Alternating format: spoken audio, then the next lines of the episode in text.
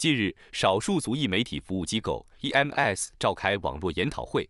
本次会议主题是聚焦跨性别群体的现状及美国社会所面临的文化战争问题。今年到目前为止，针对跨性别者权利而提出并成为法律的法案，比美国历史上任何时候都要多。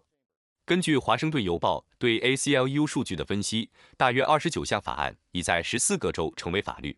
而去年只有二十项法案在十二个州通过成为法律。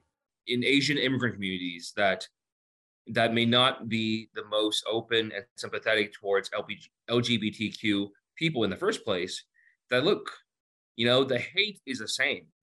If if you don't help defend against anti-trans people, uh, anti-trans uh, legislation, the same people that went after the trans community will come after you next.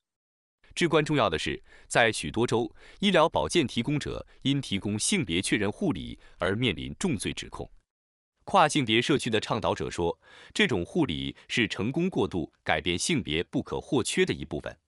数据显示，百分之八十二的跨性别者考虑过自杀，百分之四十的人曾尝试自杀，其中跨性别青年的自杀率最高。You know, they we have a lot of parents saying that they've tried to um, discuss this with their children's doctors, but they can't even get appointments, appointments for their next um, care or to check or do their blood work and to move forward um, are being canceled right and left. We hear this hundreds of times. They can't even um, access their doctors and they won't go on and continue to treat them.